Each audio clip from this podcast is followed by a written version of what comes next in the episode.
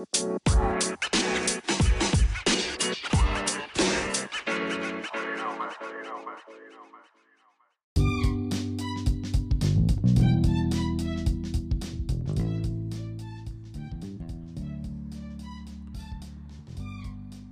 hey, and welcome to one of my Richie's Rambles. And today I thought I would yabber a bit about defragging and how we should make time to defrag our mind. Now, I'm old enough to remember the excitement of computers entering our everyday lives and that first big purchase of a desktop PC. Wowzer, how we've moved on from the dial up internet connection days. Click, click, click. Seeing pages slowly appear line by line on screen. Little did we realise then that the way a computer operates seems to mirror aspects of how our brain and our minds behave too. Anyway, it wasn't long after that that I discovered a process called defragmentation. Defragging the computer hard drive, its memory to enable peak performance. And that process of defragging took all of the, pieces of information that are randomly deposited in separate locations in the computer memory and then refiles them in a more orderly manner, placing them together where possible, making it easier then for the computer to find them when needed, to find them quicker, to take less energy to find the stuff. And it presented more space then for it to operate. I seem even to recall sadly enjoying at times watching this defragging process in operation on the screen as it picked up, moved, and reordered things. Ah, the simple pleasures.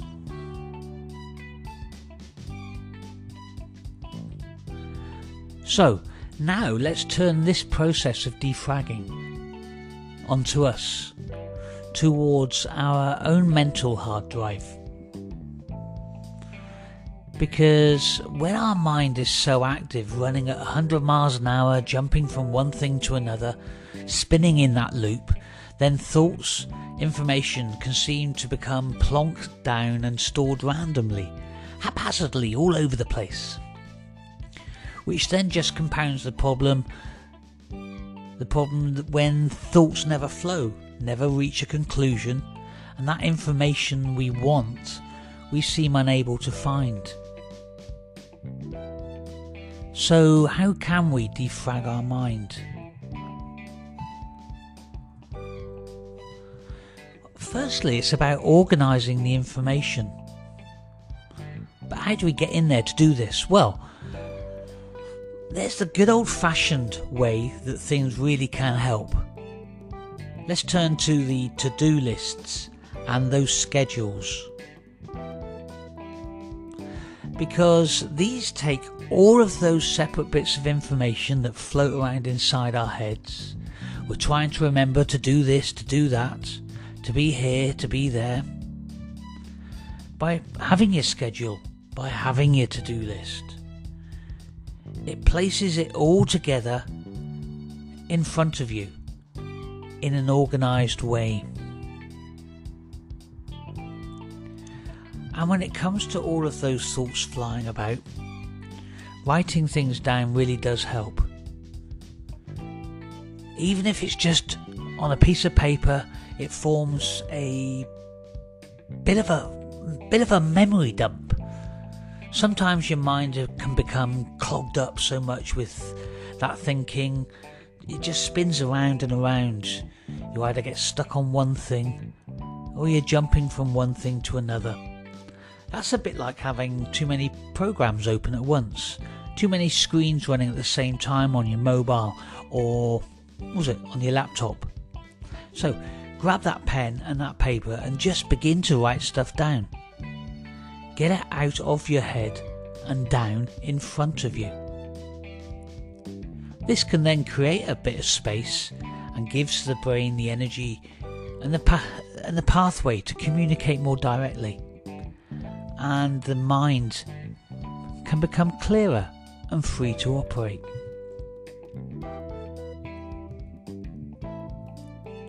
Exercise is a really good opportunity to allow the mind to defrag too. That walk, that run, that workout, that swim. These are all great chances for the mind to just shut its attention away from the multiple things going on and instead just to be in the moment, allowing itself time to settle and tidy itself up. I mean, that's why we can find ourselves suddenly having real clarity of thought and feel fresh on the back of exercise and physical activity.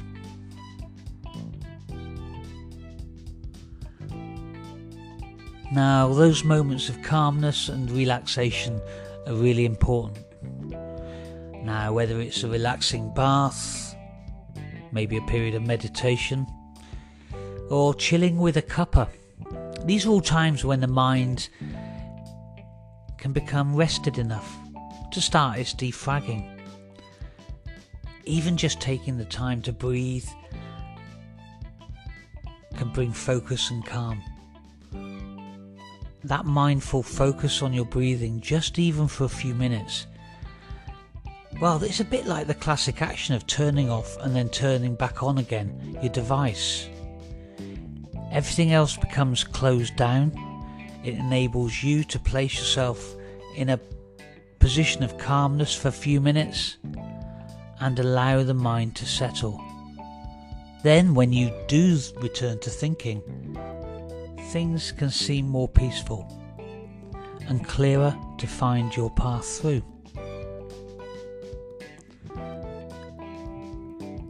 At the heart of this all is also the importance of sleep. Now, the benefits of proper sleep are well documented, and at that, at that core of it is allowing the mind to rest. It's a chance for all of that information, stimulus, and experience of the day to be neatly filed away and in an organized way so that next morning that's why you feel so fresh. So, enough quality sleep is really important.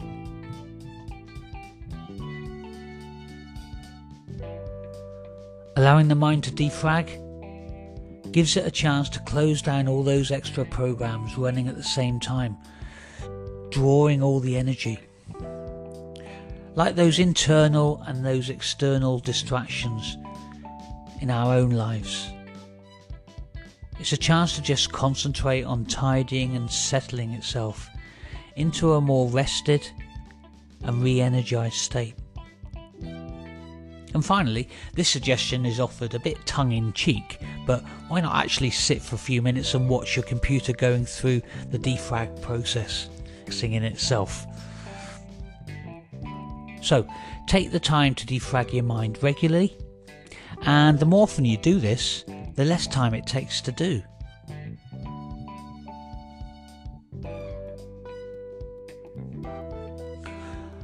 Well, that's all from me for today. I hope you enjoy the podcasts. My name is Richie, and this is Develop Direction in Life.